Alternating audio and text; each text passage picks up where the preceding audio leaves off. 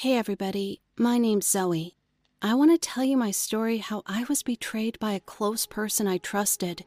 It's hard for me to remember it. It's even harder to write it, but I still really want to share with you what happened to me. Just to warn you, always stay on the watch. But okay, first things first. Me and my brother have a small age difference, just one year. Well, as it turned out, my parents didn't take something into account after my brother was born. And here I am. Well, maybe there's nothing wrong about it, because up to a certain moment, I didn't have anyone closer than my brother in my life. At all. We always had some common topics to talk about. We had the same friends and events, because we were almost the same age. We even went to the same class at school. Many people sincerely believed we were twins. You see, we never ever had a fight.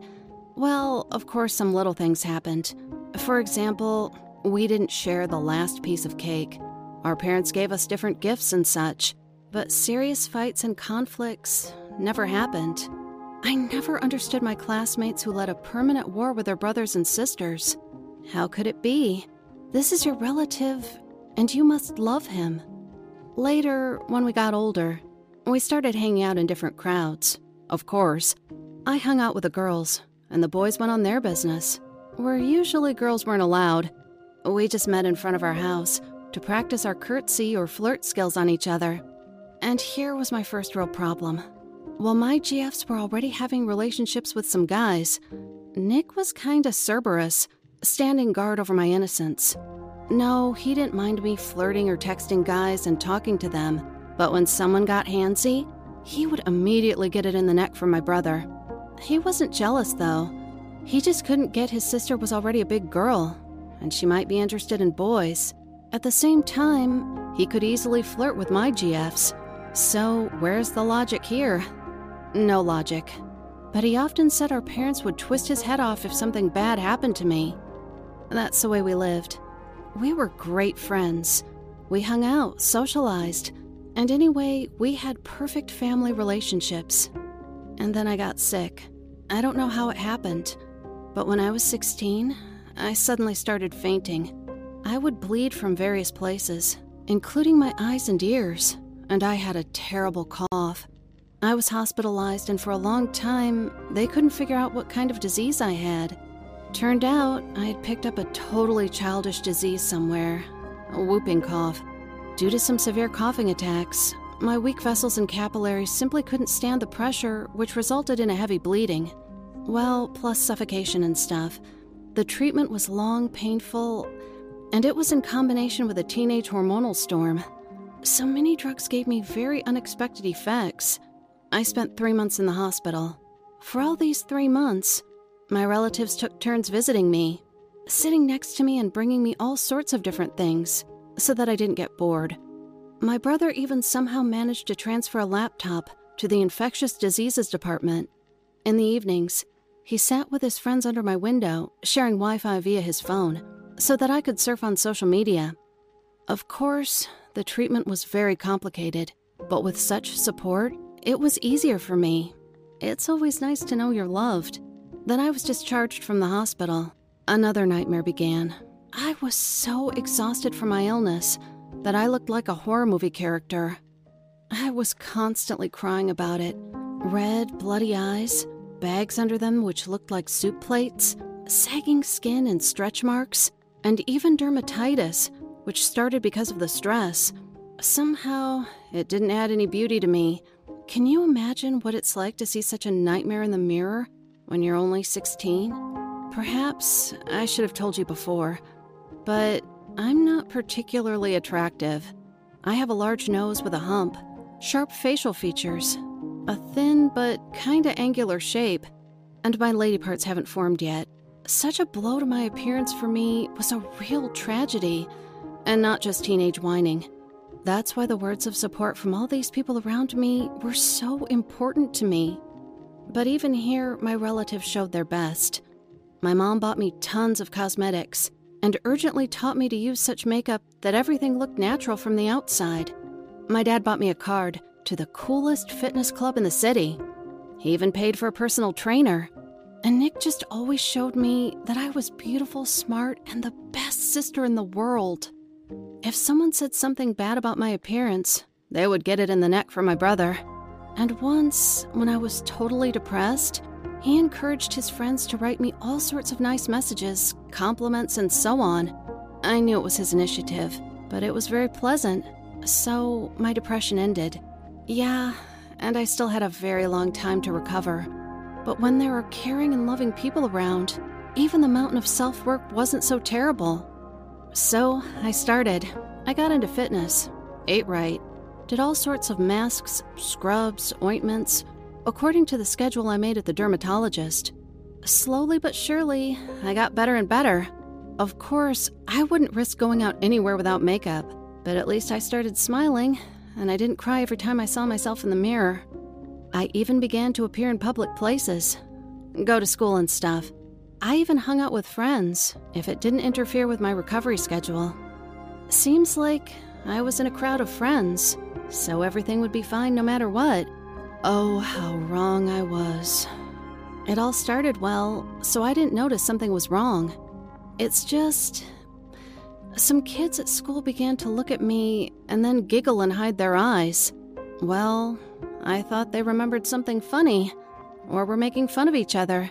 Definitely, I didn't relate it to myself in any way, but that was more than just giggling. I felt being watched, and a couple of times I even saw camera flashes. The paranoia suddenly blossomed in my head. I asked Nick if he knew what was going on, but he made a very puzzled face and asked me what I was talking about. I complained to him that I thought other guys were laughing at me and maybe secretly taking pictures of me, but he wasn't even offended. He said he would know for sure if someone would do something like this to me. He said there was nothing like this, and maybe I just invented it all. No, I didn't invent it. You know, even though I was recovering from the illness, still, I wasn't so crazy not to notice my classmates were giggling at me. And in one moment, I learned something that killed my faith in people forever. My GF, who I talk to a lot, said that there's a group on Facebook where they upload photos of ugly guys and girls, and then everyone mocks them in comments. She added there were also my photos there, and a lot of them, but she didn't want me to see it. But I didn't listen. I wanted to see it with my own eyes. I wanted to see those people who were talking about me, and who I believed were really mocking me behind my back. I felt terribly offended that all their support was obviously for my brother's sake. They didn't mean it when they said it. What I saw really shocked me. There were pics of guys and girls with not the most attractive appearance there, and there were a lot of angry comments below. But me? There was too much of me there. They even created a separate album with my photos, where I eat, walk, choose clothes in the store, etc. All the comments were so evil that I just cried all night long while flipping through the album. The sweetest thing was, I wish she was dead. Doesn't she really understand that fancy clothes and makeup won't ever make her look like a human? Everything else was full of aggression and various obscene words that just broke my heart. I couldn't imagine going back to school and looking these people in the eye. Unfortunately, I couldn't identify half of them. Many of them used fake accounts there. I showed this group to my parents and asked them to do something. They promised to transfer me to another school, but I would have to wait a little until all the papers were ready. Nick was furious, really furious with what he saw, and he was going to beat everyone who commented on my photos. But I asked him not to. I didn't want my brother to get into trouble with the law because of me, but I was still pleased that my brother really didn't know anything and took care of me all the time. Did I say the horrible group broke my heart? That moment, I didn't really know what a broken heart meant. I really knew I was dead when I found out the whole truth about the group and its moderators. In our family, everyone has a laptop, but we don't set passwords because we don't hide anything from each other. It's just not okay to take other people's stuff. But one day, my laptop broke down and I didn't know what to do. I urgently needed to find some information for the lessons, and I decided to use Nick's.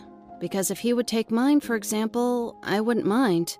I know it's wrong, but anyway, I was about to open the browser when I saw the same group in his bookmarks, and it was not opened from his main account. It was from the main account, which was, ta da, the main moderator of that freaky group. Then I just got desperate and started reading his answers and comments. Then I learned that all this time it was my brother, a man who I always trusted. He simply mocked me behind my back with his friends. He didn't hesitate to take some of my personal photos, even videos, and upload it all on the net from this fake account. And some of my videos, which were personal and intimate, were sent from his personal account to his freaky friends just to laugh. Judging by the messages, he just hated me because my parents spent a lot of money on my treatment, which they'd been saving to buy him a car.